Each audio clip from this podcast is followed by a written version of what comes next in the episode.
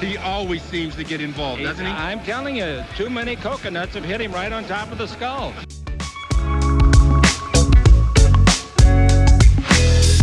Well, I think uh, Anthony will be a great acquisition. He can do it all. Avery, whose show is this?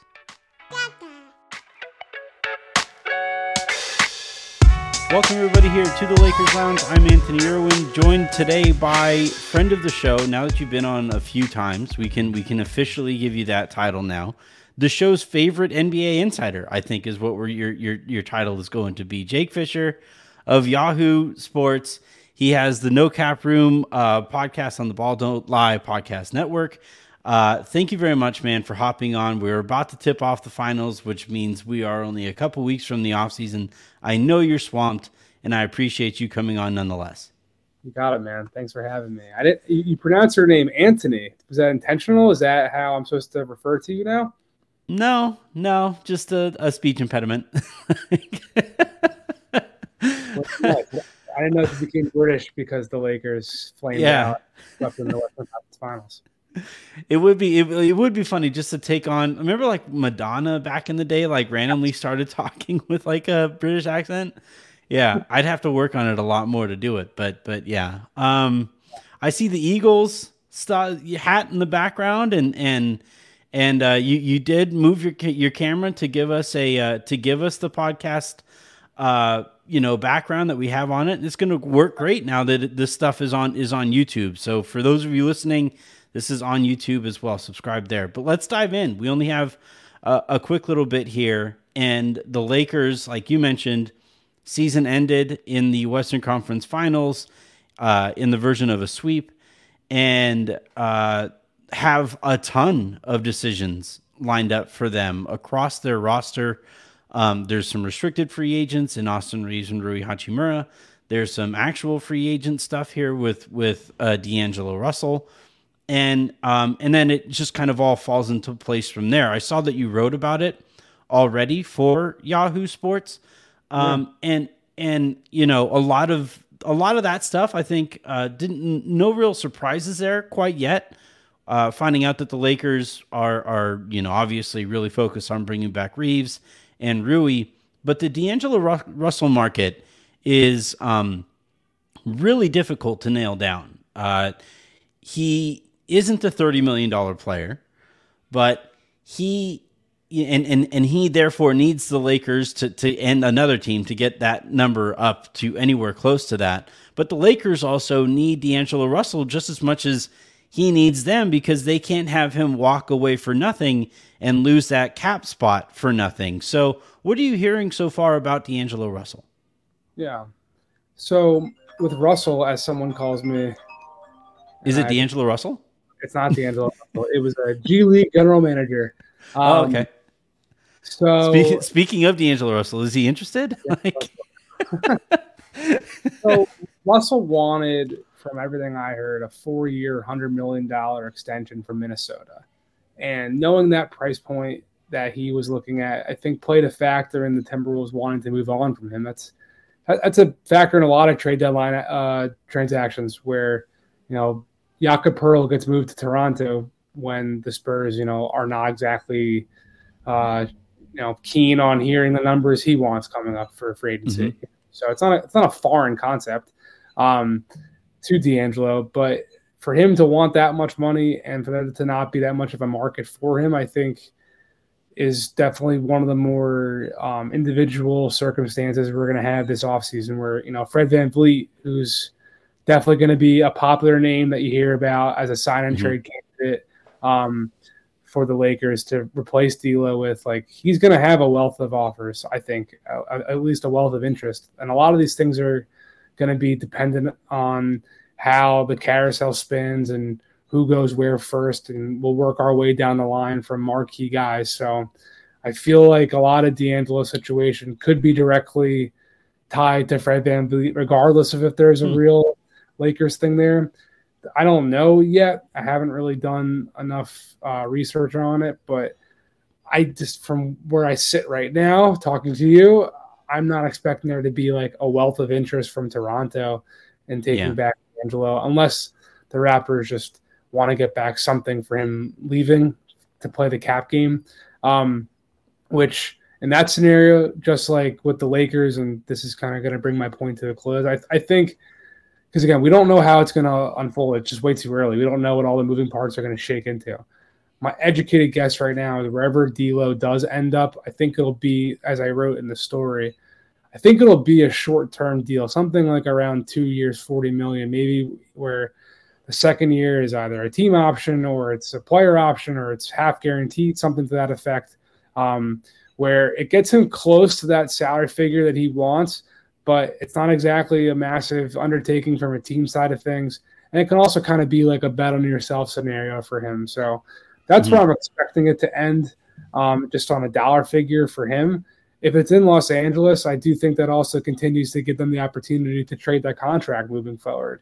You get him yeah. at least at a, a palatable number where you know you are going to need him at this juncture in the regular season just to get through that 82 game gauntlet. Like they ended up, you know, relying on uh, Patrick Beverley for a large stretch of the of the season. You know, this I year. remember. Yeah, I, I, I, try not to remember, but I think that's a, a good general over uh, overview of that situation. Yeah, I think uh, I, am with you on um, the kind of structure there with with Russell, right? That uh, a two year deal, maybe with like a partial guarantee in the second year, or a team option there in the second year, that allows whoever trades for him to look at that as an expiring contract if he does remain with the Lakers um, through to the deadline. Um, I, I, the Lakers, you know, it's already been leaked a couple times that they they they liked what they saw from him on and off the court um, and and that is certainly helping there. the The relationship right now seems a lot better than it did the first time they traded him away, or were looking to maybe trade him away. Um, so that that that is helpful. But yeah, you're you're absolutely right in pointing out just there's just not much interest for a 20 you know a late 20 year old point guard um, who is making the kind of money that he was making before isn't really going to improve from here point you know from this point forward and isn't exactly good enough to be like a cornerstone acquisition in in in the offseason. So it is kind of a uniquely tough spot for him to be in here and that's usually where you see these guys t- you know bet on themselves. It's it's in this kind of spot where they'll they'll say like all right, screw it. Let's let's go and and and let's prove that I'm worthy of a of a of a greater market maybe a year or 2 years from now. Um, Speaking of betting on themselves, uh, one situation here that I haven't seen brought up, I don't think, quite often enough here, and I, I mentioned it on the show with Aaron as it pertains to uh, Austin Reaves, is he is going to be underpaid. Um, from from what I've kind of heard, there's some you know some some kind of rumbling around the league that that the market for him has kind of uh, festered because everybody knows the Lakers are just going to match whatever contract um, is, is he's signed to. What does help him here is that it is only one day versus the three days it used to be um, to make a decision and, and match on that contract. So money isn't tied up for quite as long. But still, it looks like if he signs that four year, 56 or $55 million contract with the Lakers, he's going to be pretty well be- below market value at that rate. And it makes me wonder if he might wind up taking a shorter term deal to hit the open market next year or the year afterward. Have you heard anything about that? I think that's a good wonder by you. Yeah. Mm-hmm. Uh, what I I am willing and able to say right now is I, I do think that if that situation presents itself and he's going to be staring at that max of 451, whatever it is, um, based off of the Gilbert Arenas rule, what he what he'll be limited to. Mm-hmm. Um, I think there will absolutely be conversations about different mechanics of how that will work. Um, mm-hmm. I mean, for an undrafted guy out of Arkansas um, to to have this conversation is nuts. and to get one million dollars guaranteed, I think will also be hard for him to sniff at. Um, yeah, like, but these are decisions that don't just come down to one guy at the end of the day. There's like full marketing teams and cap guys and analytics guys on each side, like on, on the agency side of things, and yeah, different advisors giving different inputs, and there'll be different projections on how the cap will jump, and everyone's trying to time things with the new TV deal coming out uh, or come upcoming in 2025. So, does it make more sense to time things so you get back into free agency in two years as opposed to in four or three, um, or will it be like you know will it be more lucrative to get it back out in 26 as opposed to 25 like all that type of yeah. stuff i think that will have, will be a conversation that pretty much every player who's like 27 or younger who like knows they have at least one more contract upcoming especially guys um, who are looking for that first big payday some like like max Strus and gabe vincent in miami too i think they're going to have to really think about mm-hmm. you know i was undrafted do I take this opportunity now as a free agent coming off a run of the finals where I bake myself, you know, a good four year deal that gets myself and my family long term security, or do I, you know, further gamble on my opportunities to, you know, increase my earning potential moving forward? Someone like Donte DiVincenzo, who, you know, was pretty much guaranteed a deal in like the four year, $60 million range before he got hurt in Milwaukee. They go on a finals run. He ends up, you know, petering out and getting traded. Sacramento doesn't even give him the qualifying offer. He signed at the mid level this year. Like mm-hmm. Donte plays really well. And plays really well. Like he's going to have to think about, oh, you know, I, I basically lost 60 million because of an injury. Like, you know, do I take my payday now if, if it even presents itself to me? Do I try to get back into free agency in a short term period? That's I don't think that's a rare circumstance for what Austin's going to be facing. I think just just like all those other guys, it's going to be very warranted for him to have those conversations with his people. Yeah, it's it Austin's situation. He's already bet on himself, right? He told teams not to to draft him so that he could kind of hand select the situation that he wanted for himself. Um, he has spoken about why he chose the Lakers when that opportunity did wind up presenting itself, and he's made good on gambling on himself to this point. Um, it wouldn't shock me to be completely honest if he didn't decide to or if he decided to uh, make that same kind of gamble all over again. Um, rui's a tougher one. I don't really know. This one's a little bit more it's it's tougher because he's going to be making more money i think but it's it's a little bit more straightforward because the lakers can make the biggest offer to him.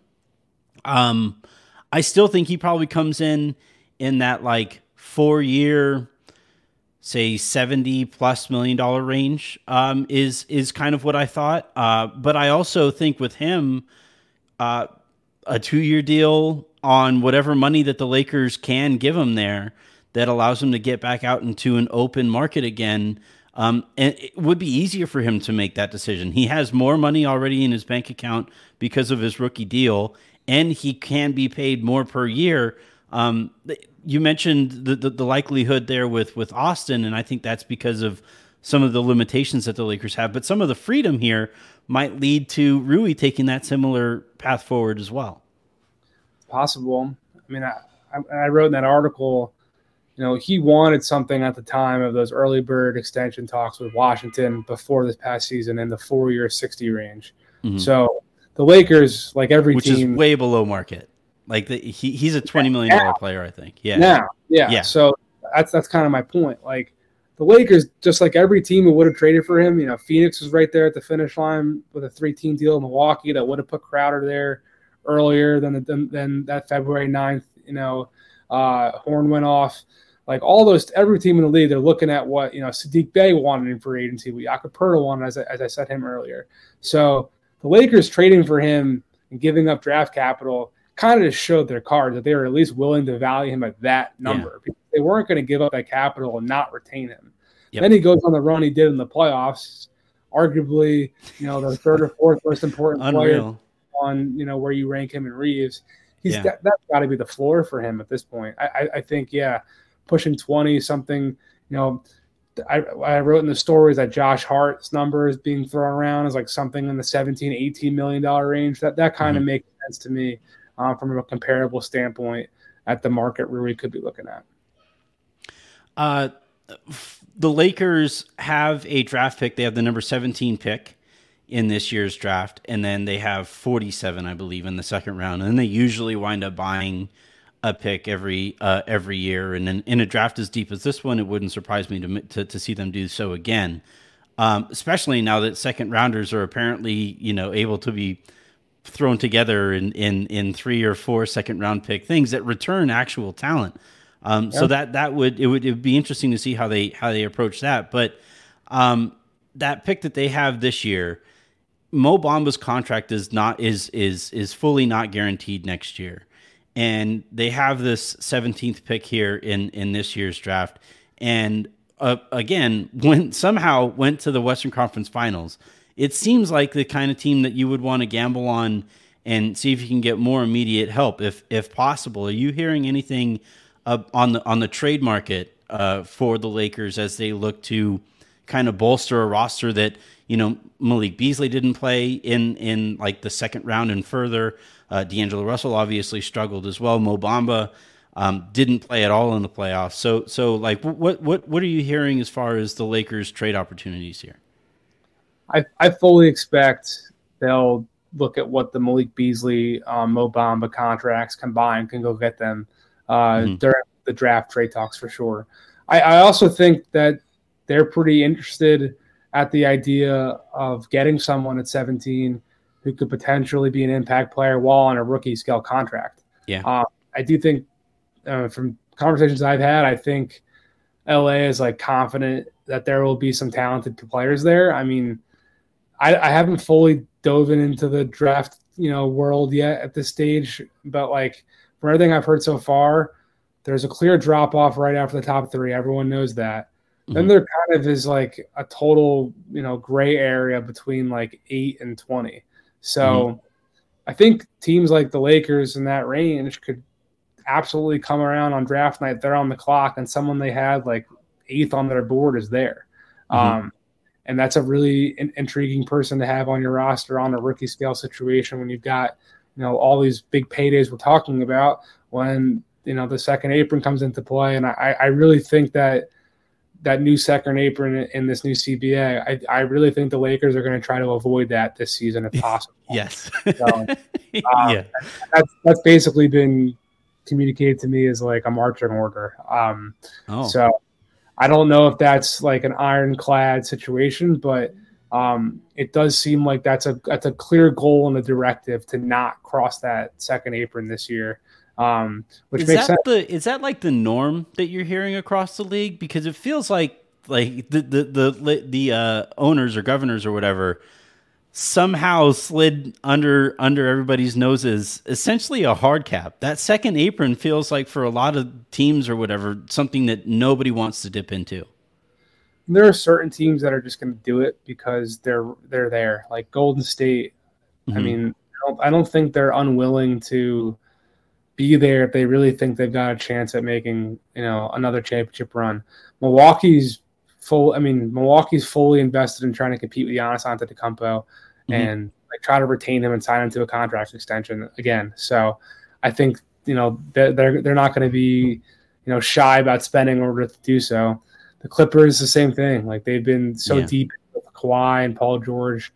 I've heard. I mean, with all the rumblings and rumors we heard about Bob Myers throughout the last six months, like just kind of sounds like they're gonna stay the course. Kawhi and Paul George, if they're healthy, finally, maybe someday, mm-hmm. that they can have the talent to make a run. They refused pretty much any overture for Ty Lue, uh, you know, this spring. Um, I expect they'll. Everyone's saying they're going to make an internal elevation uh, to replace Michael Winger. Um, I think someone I talked to today even suggested that that might even be done already. So, mm. uh, I, I think the Clippers are going to stay the course. I don't think like the second apron all of a sudden is going to change things for them too too much. Will we see a lot of teams make some cost clearing moves, um, you know, between now and the starting training camp. I, I, I think there will be more, um, just like marginal salary money moving that happens before the league calendar flips uh, on June 30th. Um, mm. And I think before training camp too, because now another new stipulation of the CBA is you got to reach the salary floor before training camp starts. So I, I think we will see some like moving parts, but I don't think we're going to see like a, an effectively a hard cap here right now. I th- think when teams get that close, it's going to be kind of a danger zone. That's interesting. That would that has my wheel spinning a little bit, and and and unfortunately, unfortunately here, um, this is you know kind of sort of we're we're we're up against the nitty gritty here. Um. So the last quick thing before before we get you out of here, uh, the Lakers, you know, they they have a path to run it back. They have a path to essentially just kind of make some tweaks here and there, and then the the the one option that they have that doesn't seem very plausible or practical from where I'm sitting is like you know the Kyrie thing, the Fred VanVleet thing, the big name like third star approach here. Um, if you had to cut it up into a pie chart, where where where would you say the, the majority of your, your your pie would sit between those three options? I mean, the running back is going to take precedence for sure. Um, yeah. And I think with D'Lo, it's going to be uh, a thing like a, a, series of a bunch of variables. You know, like I'll, I'll, put it this way: Dennis Schroeder, who obviously won his way back into the hearts and minds of Lakers fans. You know, mm-hmm. if certain things broke a different way for him in that free agency after he, you know, didn't come to extension agreements with the Lakers, you know, he might have been able to, you know, gotten that Spencer Dinwiddie contract in Washington or yeah another situation, but you know, one guy goes here, another guy goes there, a third guy goes to this third team, and all of a sudden, all of your options you thought you had are dried up. Or for a team, you know, all of a sudden the options you thought yeah. you had are dried up, and you kind of have to go with the best player on the board. I mean, Charlotte a couple years ago, I think it was 21, uh, 2020 or 2021. You know, there was Nerlens Noel looking for his contract, and Richaun Holmes, and um, a couple other centers who thought that like they were going to be up for a four-year, eighty million dollar deal with Charlotte, and then the yeah. Hornets on draft night went and traded for Mason Plumlee and he was starting center. So there's a lot of things that can change that can shift the marketplace um, with D'Lo that I think you know he'll have to be and how the Lakers handle him will be in response to that. The, the Austin stuff, sure, like other teams potentially throwing an offer sheet can you know change some things or expedite certain parts of the plan but those are mostly things within their control that I think will get controlled and get done. All right. Well, thank you very much, man, for hopping on again. Yeah. Yahoo Sports Review is where you can find all of Jake's stuff. Uh, also, check out the No Cap Room uh, podcast as well. Um, again, this is the insider for the Lakers Lounge. There's nobody else that we would we would trust with this this amount of information. Thank you very much, Jake, for hopping on. Appreciate you, Anthony. Best of luck, man. I can't wait for your coverage.